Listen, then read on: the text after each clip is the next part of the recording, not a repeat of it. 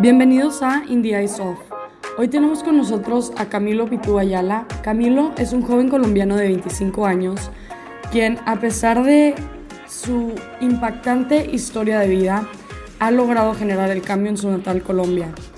Camilo es un joven scout y él trabaja a través del diálogo para generar la paz. Camilo, bienvenido a Indie Soft. ¿Puedes contarnos un poco de cómo es tu historia de vida, que está súper interesante y súper impactante? Eh, bueno, Georgina, primero que todo, buenas noches ya. Em, pues te cuento un poco. Bueno, yo soy Camilo, como ya lo acabas de mencionar, nací al este de Colombia, en, una, en un punto donde, donde hay unas llanuras muy hermosas, en los llanos orientales, eh, y es el comienzo también un poco de la región amazónica. Yo nací en 1994 y en esa época, en los años 90 en Colombia, eh, hubo mm, una gran concentración de actividades de grupos guerrilleros, eh, sobre todo en esta región en particular por las condiciones selváticas que presentaba. estas condiciones y estas percepciones hubo que, hizo que en esta región en particular hubiera como cierto llamémoslo abandono del Estado, eh, y pues se prestó mucho para que, para que pues eh, hubieran varias actividades relacionadas a los grupos guerrilleros. Em, en mi niñez pues digamos que a grandes rasgos eh, fui desplazado por las FARC, em, que era uno de los grupos guerrilleros que había por, estos, por esta zona. Esto fue hacia el año 1999 y bueno, en ese año viví un episodio que históricamente eh, pasó, bueno, pasó a la historia y valga la redundancia, eh, como el, la toma guerrillera más grande de la historia, porque eh, bueno, fueron más de 2.500 guerrilleros los que entraron a, a Puerto Rico Meta, el municipio donde nací, y una vez entraron allá, pues bueno, nos dijeron en palabras más, palabras menos que o nos íbamos o ya sabíamos. Y esto era cuando tú tenías 5 o 6 años, ¿no? Más o menos 5 años, sí. Entonces, eh, en, esa, en esa primera infancia, eh, digamos que yo viví muchas, muchos episodios violentos, muchas masacres, muchos espacios donde pasaron muchas cosas que, digamos que marcaron mi infancia y fueron marcando un poco ese camino de vida que, he ido escogiendo. Mi familia, pues, eh, salimos de allá con mi familia y nos pasamos a un municipio cercano que era Puerto Lleras eh, y allí fue donde, em, a causa de esa misma guerra civil, em, perdí a mi tío. A mi tío lo asesinaron enfrente mío. Yo, yo ese día recuerdo que le pedí el favor de que fuera a recogerme a la escuela. Y eh, él fue, eh, y cuando sonó el timbre, el timbre que anuncia el fin de las clases, empezó un tiroteo de la nada. Apareció una persona detrás de él y le disparó y yo pues lo presencié y bueno, digamos que ese fue un suceso que, me marcó la vida, pero recuerdo las palabras que él me dio y fueron, la vida es muy corta para estar triste. Nunca se olvide de sonreír y usted nació para grandes cosas, no se conforme con menos. También me dijo, él, él siempre fue una persona muy particular, que encontraba chiste a muchas cosas y me dijo, si la vida le da la espalda, tóquele un algo y verá que se voltea. Y hasta el último minuto siempre lo vio con mucho humor. Y hoy en día pues reflexiono sobre sus palabras muchas veces en mi vida y las, las llevo como, como ese sello que marcó la mía. Y es pensar en la vida es demasiado corta para estar triste. Me lo dijo una persona de 19 años, al borde de, la muerte. Y, fue bueno, fue, fue un suceso que me marcó. Posteriormente siguió la vida, ¿no? Eh, nos seguimos mudando por diferentes municipios de la región hasta que finalmente llegamos a Bogotá, que Bogotá pues la capital eh, de Colombia. Y cuando llegamos vivimos un tiempo así como en condiciones un poco precarias, eh, buscando pues comidas y en, donde la encontráramos, trabajando en las plazas de mercado, buscando alternativas de ese estilo desde muy corta edad al año siguiente nace mi hermano y bueno, bien, aquí en Colombia dicen que, todo bebé nace con un pan debajo del brazo. Y es muy particular porque cuando nació mi hermano nos empezó a ir mejor. O sea, mucha verdad en ese dicho. Yo pienso que sí, yo le tengo una confianza increíble a los dichos colombianos. y, y bueno, pues eh, evolucionamos y un día yo estaba pues en la plaza de mercado pues, mirando qué conseguía para comer y pasaron un grupito de niños así uniformados y yo dije, esos niños son mini soldaditos, yo tengo que ser de ellos y en ese punto de la vida mi mayor sueño era ser soldado. Pues imagínate. ¿Cuántos años tenías para esto? ¿Como unos 12? No, ponle 6 o 7 años. ah, todavía pequeño. Y, y, claro, pasan estos chicos y yo digo, no, esta gente son los, los soldaditos. Y pasó, bueno, pasó el tiempo y yo, yo, yo, siempre quise entrar y cuando por fin, bueno, de tanto la, la, vida le va poniendo uno las cosas, creo yo. Y resulta que los hijos de mi profesora del jardín eran scouts y me llevaron a una reunión y, y bueno, ahí viene la parte más interesante, lo odié. O sea, la primera reunión no me gustó. Y estos eran los mini soldaditos que tú habías visto, ¿no? Los scouts ahí vagando. Claro, estos no, no estaban entrenándose para matar a los malos ni nada. O sea, yo estaba como, ¿qué, es esto? Estos no son. Bueno, espera, aquí un paréntesis. ¿Tú por qué querías ser un soldado a tus seis años? Uy, esa suena... Mi, mi te, te diré mi justificación al pie de la letra como la decía a los seis años. Yo quiero matar a los malos. O sea, todos los que te habían hecho daño.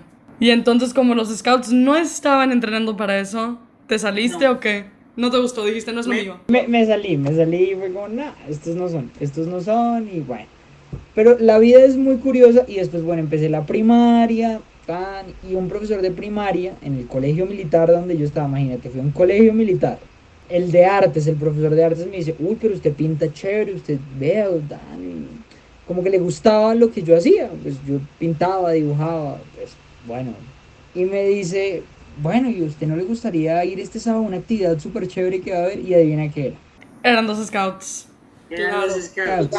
Y, y, y, fue como, yo llegué y yo dije, no, pero estos son los de la vez pasada, esto no, no me va a gustar. Pero yo tenía una cosa que sí quería, yo quería el uniforme. Yo estaba empeñado en que quería el uniforme. Entonces imagínate tú, pues que claro, y eh, tras derecho este, este profesor de artes se demoró para entregarme el uniforme como un año. Y yo estaba ahí como, ¡ay! ¡ay! Desesperado. Claro, y, y, yo estaba, yo iba todos los días solo porque yo pensaba que me iban a dar mi uniforme. Y bueno, ¿qué hacías en este tiempo? O sea, ¿qué, ¿cuáles eran tus actividades? Esto era una, una cosa muy diversa, o sea, juegos, eh, pero todo era, o sea, yo ni me daba cuenta que estaba aprendiendo algo distinto, o sea, yo sentía que yo solo estaba jugando. Que es un poco la magia, ¿no? O sea, como que son actividades de educación no formal que te, que te van orientando un poco para la vida, pero tú no te das cuenta. Entonces, bueno, me, me, empezó a servir y empezó a cambiar el sueño de matar a los malos a qué tal si volvemos a los malos buenos y entre todos construimos un mundo mejor. Y de ahí empieza el, cam el camino de Camilo. Ahí empieza el camino de paz, digamos, el, el o, o, o, bueno, como, como mi primer cortometraje, mi primer proyecto audiovisual se llama Camino Gilwell. Ahí, entonces, eh, ya te explicaré más o menos de qué se trata Camino Gilwell y por qué puse ese nombre. Pero pasa que después de eso yo empecé a, a buscar opciones, como bueno, ¿yo qué hago? Pues esto de construir un mundo mejor, o sea, no, no sé, no, yo, ¿qué, ¿qué es esto? ¿Sí? Y bueno, parece que se fueron dando las cosas. En 2015 tuve la oportunidad de ir a Guatemala a un entrenamiento de liderazgo, un evento súper importante. Bueno, fui y cuando volví, volví súper como motivado, eh, con ganas de hacer cosas que hay que hacer. Y en esa época yo era un estudiante de teatro, imagínate, o sea, no sé, no sé tanto, eh, pero aquí en los países latinoamericanos pasa que los estudiantes de arte somos como como, como no tan bien como vistos. relajados. como no tan bien vistos, ¿no? Como, eh. Pero qué diferencia, ¿no? De querer ser soldado aparte a estar estudiando teatro. El profesor de arte. Pasa, bueno, pasan los años, voy a Guatemala, regreso, cuando voy a Guatemala regreso digo, bueno, quiero volver al pueblo, tal vez en el pueblo encuentro las respuestas. Vuelvo al pueblo. Y cuando vuelvo al pueblo, voy al cementerio. A Puerto Rico, ¿no? Tu pueblo natal. Uh -huh. Voy, luego voy un rato a Puerto Lleras, entre Puerto Rico y Puerto Lleras no hay mucha distancia. Camino, voy al cementerio, recuerdo, veo las, el parque, cómo todo está cambiado. Y empiezan a llegar recuerdos y volteo a mirar así en un momento. Y bueno, voy caminando hacia la terminal de buses sin ninguna respuesta. No he encontrado la respuesta que fui a buscar. Yo decía, ¿qué estoy buscando? No sé, pero no siento que haya encontrado nada diferente. me siento en el paradero, al frente del paradero hay una tienda y volteo a mirar y ¿quién estaba ahí? Esa persona que 15 años atrás, en esa época, le había disparado a mi tío. Ese es, un, ese es un rostro imposible de olvidar, o sea, realmente eso es... Y no sé cómo, no sé por qué, no, tengo, no sé cómo explicarlo a la fecha, pero yo sentí como, como que algo me decía, vaya, y como ese impulsito en los hombros que uno siente que le están haciendo como, como vaya para allá, y fui. Y yo tenía miedo y sentí que, o sea, a lo sumo habré caminado 100 metros, pero yo sentí que eso fue la, el camino más largo de la vida. Y llego y lo miro y le digo buenas tardes. Eh, mire, mi nombre es Camilo Ayala. Usted tal vez no me reconozca ni se acuerde de mí, pero hace 15 años yo era el niño que estaba al frente de la persona que usted asesinó. Aquí en Colombia, desafortunadamente a causa de la guerra, uno de los efectos secundarios de la guerra son los círculos de venganza que se han creado. Ok. Entonces esta persona se puso pálida, el, señor este quedó así como, uy, ¿qué pasó? Sí. Sí, o sea, claro que tú venías a matarlo probablemente, ¿no? Claro, y yo le dije, pero espere, yo solo vengo a decirle dos cosas importantísimas. No me preguntes de dónde salió esto, solo salió. Y le dije, la primera es que yo lo perdono. Y la segunda es que de todo corazón espero que usted logre perdonarse. Y a ella como que me empezó ahí como a aguar el ojo y, yo dije, no, a mí no me gusta que me hagan llorar en público. Y me fui. Y mientras iba en el bus de regreso, dije, esto se siente muy bien. Perdonar se siente muy bien. Y dije, ¿cómo hago para que la gente perdone? Entonces hice una película contando mi historia, bueno, un cortometraje. Y cuando me senté, nos sentamos a escoger el nombre, dijimos, bueno, y el nombre. dijimos, bueno, Camino Gilwell. Gilwell es el nudo que usamos los scouts para sostener la pañoleta. Cuando uno aprende ese nudo, es un enredo, se le enreda la, la cuerda, es complicado, te tienes que devolver, todo pasa. Cuando uno lo aprende. Pero cuando lo terminas, lo miras, cambias la perspectiva y es un nudo estéticamente muy hermoso. Y entendí en ese momento una cosa. Mientras estaba viviendo mi vida, fue muy difícil. Tuve que pasar momentos que me marcaron. Pero ahora que puedo verla, es una historia hermosa. Y ahí empezó Camino Gilwell. Y bueno, ahora, ¿qué es Camino Gilwell? Camino Gilwell se empezó a mutar en un proyecto educativo que empezamos a llevar a diferentes espacios universitarios, diferentes espacios de diálogo. Abrimos un espacio de diálogo entre excombatientes y víctimas. Y la conclusión de ese espacio, que bueno, te la comparto, que fue una cosa que, que yo llegué, fue un abrazo.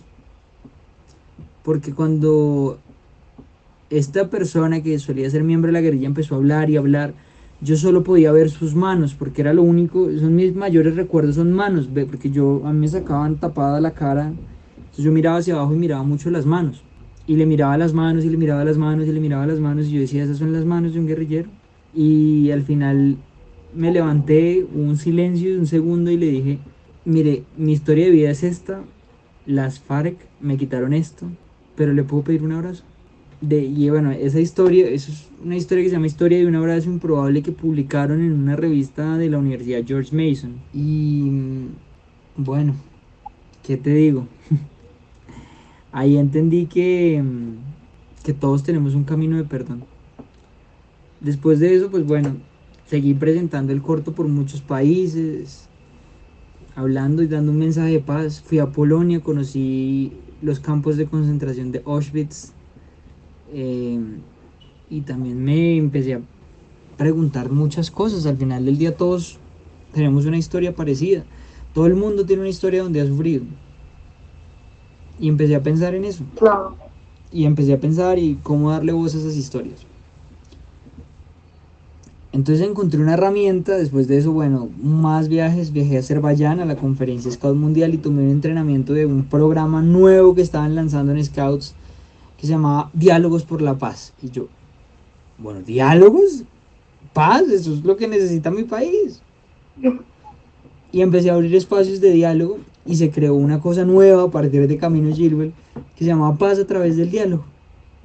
y encontré el diálogo. Y ahora sueño con construir paz a través del diálogo. ¿Sí? Sí, en Colombia. En Colombia y en América Latina, de hecho. Y bueno, ¿por qué no? Algún día llegar a ser merecedor del Premio Nobel de la Paz. Claro, se vale soñar y es digno de, ¿no? Al final. Porque la meta como tal ni siquiera es ganármelo. Eso es, bueno, sería hermoso. Pero la meta es que te consideren digno. Que tus esfuerzos alimenten la esperanza de millones de personas a lo largo del mundo. Supongo que... que en unos años ya te veremos ahí. Galardonado del Premio Nobel de la Paz. Y bueno, después de eso empecé a aplicar ese, la idea del diálogo en Colombia, en América Latina, en diferentes espacios. Y llegamos al presente. Y ahora sueño con estudiar. La idea es que el próximo año empiece a estudiar relaciones internacionales con un énfasis en construcción de paz. Es el ideal, ¿no? Esa es el, la meta. Y esa es la historia. Está muy intensa tu historia de vida. Yo creo que mucha gente o sea, lo que me sorprende de ti, que es desde que te conozco, tomas todo con una ligereza, con, una, con un calor y con una felicidad, ¿no? Como con una relajación, a pesar de todas estas situaciones que te han tocado vivir, que no muchos, yo creo que se sentirían de esta manera, ¿no? O se sentirían tan fácil como que encontrar el perdón o dejar ir todos esos sentimientos. Pero bueno, esa es tu historia de vida. ¿Y quién es Camilo ahora? ¿Qué está haciendo Camilo el día de hoy? Bueno, igual y te digo, a mí me tomó 15 años tomar esa decisión. Ese proceso de paz que empezó me tomó 15 años. 15 años de cargar una cruz de rencor, pues llamémoslo cruz, llamémoslo carga, llamémoslo como lo queramos llamar, pero fue cargarla durante 15 años de mi niñez, de mi corta infancia, de mi adolescencia, donde, te digo, o sea, para mí fue darme cuenta que el rencor que es una frase que me dijeron hace mucho tiempo, es un veneno que te tomas tú para herir a otro, pero al final ese veneno solo te hace daño a ti. Y abrir los ojos claro, solo te perjudica. Es algo, es algo maravilloso. Y bueno, ¿y quién es Camilo ahora? Camilo ahora pues es, es alguien muy activo que quiere, que tiene un sueño muy grande de, de construir paz en América Latina a través del diálogo, de que nos demos cuenta que son más las cosas que nos unen que las que nos separan y por supuesto eh, Camilo es una persona que sueña con que en Colombia mi sueño ah, también es, es, llegar a ser parte de la primera generación de colombianos viviendo en paz. Es que, mira, tú, si tú lees de historia de Colombia, a ver, Colombia se liberó eh, de España por una serie de guerras que desembocaron en otra serie de guerras, que desembocaron en guerra civil, más guerra civil, más guerra civil. Y a la fecha, históricamente hablando, Colombia no ha experimentado un periodo de paz de que una generación diga vivimos en un país en paz. Así que me gustaría ser parte de esa primera generación. Siguen con los estragos, entonces tu sueño, tu visión para Colombia. Bueno, sí, aparte de tu visión de ser la parte de la primera generación de colombianos que vivan en paz, ¿cuál es tu visión para poder llegar a hacer eso? Además de los diálogos. Bueno, para mí el, como que el diálogo es la piedra angular de todo este proceso. En el momento en que creemos puentes de mutuo entendimiento, como, como he logrado aprender, van a pasar cosas muy interesantes en la gente. Y van a pasar cosas que nos van a llevar a entender y a concebir el mundo de una manera diferente. A través de la empatía, a través de em, el entendimiento mutuo y constante, vamos a lograr muchas cosas. Por ejemplo, a partir del diálogo yo llegué a una conclusión muy importante entre víctimas y victimarios del conflicto. Eliminemos los conceptos de víctimas y victimarios en algún punto. Cuando reconozcamos que somos sobrevivientes, cambiamos la responsabilidad. Y la cambiamos para todos. Y nos toca ahora crear la Colombia que nos merecemos, la que queremos, la que soñamos. Entonces, el, yo diría que el diálogo es esa piedra angular. Eh, que me va a llevar a seguir trabajando y trabajando y, y seguir trabajando. Bueno, ¿y cómo es este proceso? Porque me imagino que mucha gente no está preparada o no ve bien lo de los diálogos de paz, ¿no? Que todavía tienen como ese peso, ese dolor encima, entonces se oponen a lo que podría ser esta solución. ¿Cómo lo vas trabajando? ¿Sabes una cosa? Yo creo que mm, es importante que, que uno se tome el tiempo de escuchar a todas las perspectivas. Hay personas que no se sienten listas para entablar una conversación con un guerrillero o que no se sienten listas para entablar una, una conversación con alguien de su mismo grupo social. ¿sí? Y sencillamente es darse cuenta que el diálogo también te permite el silencio. El silencio es una forma. Entonces darse cuenta que es un proceso que nos tomará años. Pero bueno, hay, hay el momento pues es, nuestro momento y, y, la verdad es la frase que dice, no, los jóvenes son el futuro. No, los jóvenes somos el presente y estamos cambiando el mundo. Sigámosle. 100% de acuerdo. Que es básicamente porque esperar a que alguien más lo haga cuando nosotros mismos ya podemos crear el cambio. Exactamente. Y pues bueno, le creo el poder del diálogo, le creo el poder de la educación, básicamente. Porque lo has vivido, yo creo, ¿no? O sea, es a través de tu experiencia crees en él.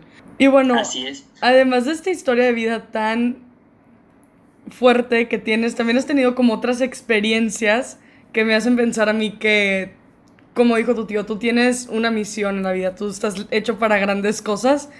¿Puedes contarnos un poco de tus situaciones un poco inusuales? A ver, digamos que desde que soy niño, creo que he tenido suerte. Bueno, yo, yo, lo, yo lo llamaría suerte, como tú dices. Yo también lo llamaría suerte. mi tío lo llamó que nací para grandes cosas y no puedo conformarme con menos. Em, bueno, por ejemplo, el día que murió mi tío estábamos en plena balacera y yo me atravesé el pueblo corriendo y, y bueno, pues no me pasó nada. Eh, hace un par de años tuve una extraña actividad respiratoria que me dejó sin respirar algunos minutos y, estaba en unos carnavales y fue una, una, aventura muy loca porque bueno, un paramédico me resucitó y, demás y, y, encontré fenómenos de ese estilo, pero siempre yo estaba con la motivación mientras estaba ahí como luchando en ese momento. Yo decía, no, es que yo todavía tengo cosas por hacer, yo todavía tengo cosas que hacer. Eh, hace un año exactamente, ayer hace un año, tuve un accidente de tránsito donde el bus en el que iba se fue a un abismo con 28 personas, 28 personas que son las 28 personas más fuertes que yo conozco y que realmente me han enseñado mucho. Y, y bueno, sigo acá, sigo de pie con un par de magullones, con muchos recuerdos pero siempre con una sonrisa muy grande para enfrentarlo todo. Entonces yo digo que pues yo tomo esas palabras y todos los días me recuerdo que yo nací para cosas muy grandes y no puedo conformarme con menos. Y bueno, lo que yo iba con esta pregunta es justo eso que dices, ¿no? Que tú todavía no estás listo, que todavía tienes cosas por hacer. Que imagino que mucho entra lo de los diálogos de paz, ¿no? Tratar de crear esta nueva perspectiva y modo de vida en Colombia que pues, claramente se necesita. Pero dentro de tu vida, pues podría ser personal o fuera de eso, ¿cómo te identificas o quién eres tú y cuáles son esas cosas que también aspiras a hacer? O sea, tus pasiones. Nos cuentas que estudiaste teatro, que haces cortometrajes. Me encanta el arte. Me fascina, o sea, yo me la paso haciendo dibujitos, pintando, hago origami. Mira, de hecho aquí tengo muchas grullas, todos los días hago grullas porque bueno, no sé si has escuchado mi, la historia de Mil Grullas por la Paz. Bueno, hay una historia, ahorita bueno, tengo como, ahorita como que tengo la cabeza un poquito embolatada, como decimos acá, pero hay una historia que dice de una chica que fue afectada por una de las bombas atómicas que estalló en Japón. Y a esta chica le dijeron que si ella hacía mil grullas podía pedir un deseo. Y pues a causa de la radiación ella se enfermó de cáncer y empezó a hacer grullitas y grullitas y grullitas con la esperanza de poder pedir un deseo. Es, una historia realmente hermosa y pues siempre hago grullas por la paz. Algo extra. ¡Qué lindo! Eh, y frente a lo demás, pues bueno, ¿quién es Camilo? Camilo es un soñador y Camilo es un colombiano orgulloso. Orgullosamente colombiano, con todas las ganas de que Colombia sea un lugar mejor. Camilo, Camilo es un Camilo es un idealista. Alguien que está viendo un futuro que, quiere diferente. Camilo es... Camilo es más valiente de lo que incluso Camilo cree. y pasa que... mm, Camilo, Camilo se subestima de momentos. De momentos algunas veces. Y en ese orden de ideas, Camilo pues es un ser humano con fortalezas, debilidades, pero con muchas ganas, mucho entusiasmo. Yo creo que si me pidieras que me definiera en una palabra, esa palabra es resiliencia. Sí. Y, y creo que me quedaría ahí. Muy puntual decir que eres resiliente. Tu perspectiva de ver la vida. Tenemos una pregunta recurrente en el podcast, la cual es, ¿qué obstáculos son a los que te vas a enfrentar en un futuro, ya sea próximo, cerca- cercano o muy lejano, ya sea en tu vida profesional o personal, y cómo planeas sobrellevarlos? Bueno, yo, yo, yo, siempre, bueno, esto es muy particular, yo tengo 26 años, casi, casi, todavía no. Eh, no sé para la fecha de publicación, pero en la fecha de grabación, ¿no? y eh, pasa que en 26 años he encontrado un obstáculo que me ha dificultado las cosas a veces, pero no me he dejado vencer. Y es la, la falta de educación formal. Yo no tengo un título, no soy graduado, Ok. y eso me ha dificultado algunas veces la tarea. Pero ni siquiera eso, ni siquiera eso me ha logrado detener. No me detuvo en algún momento la falta de recursos, no me detuvo en algún momento la falta de oportunidades, porque al vivir en la calle las oportunidades son casi nulas. Entonces, creo que cualquier obstáculo que se presente lo vamos a saber sortear y, y vamos para adelante, mejor dicho. Porque para atrás asustan, como dicen acá en Colombia, para adelante porque para atrás asustan. Bueno, nos estamos acercando a lo que es el final del episodio, versión español, resca- recalcar. Pero, Camilo, ¿hay algo que le quieras decir a las personas? Algo con que tengas ganas de mencionar, que crees que es importante que los demás sepan. Yo creo que yo usualmente suelo decirle a la gente, no le tengan miedo a soñar, porque si sueña se puede volver realidad. Y eso me parece importante. También le diría a la gente tres cosas muy importantes y muy puntuales. La vida es muy corta para estar triste. Nunca se olviden de sonreír.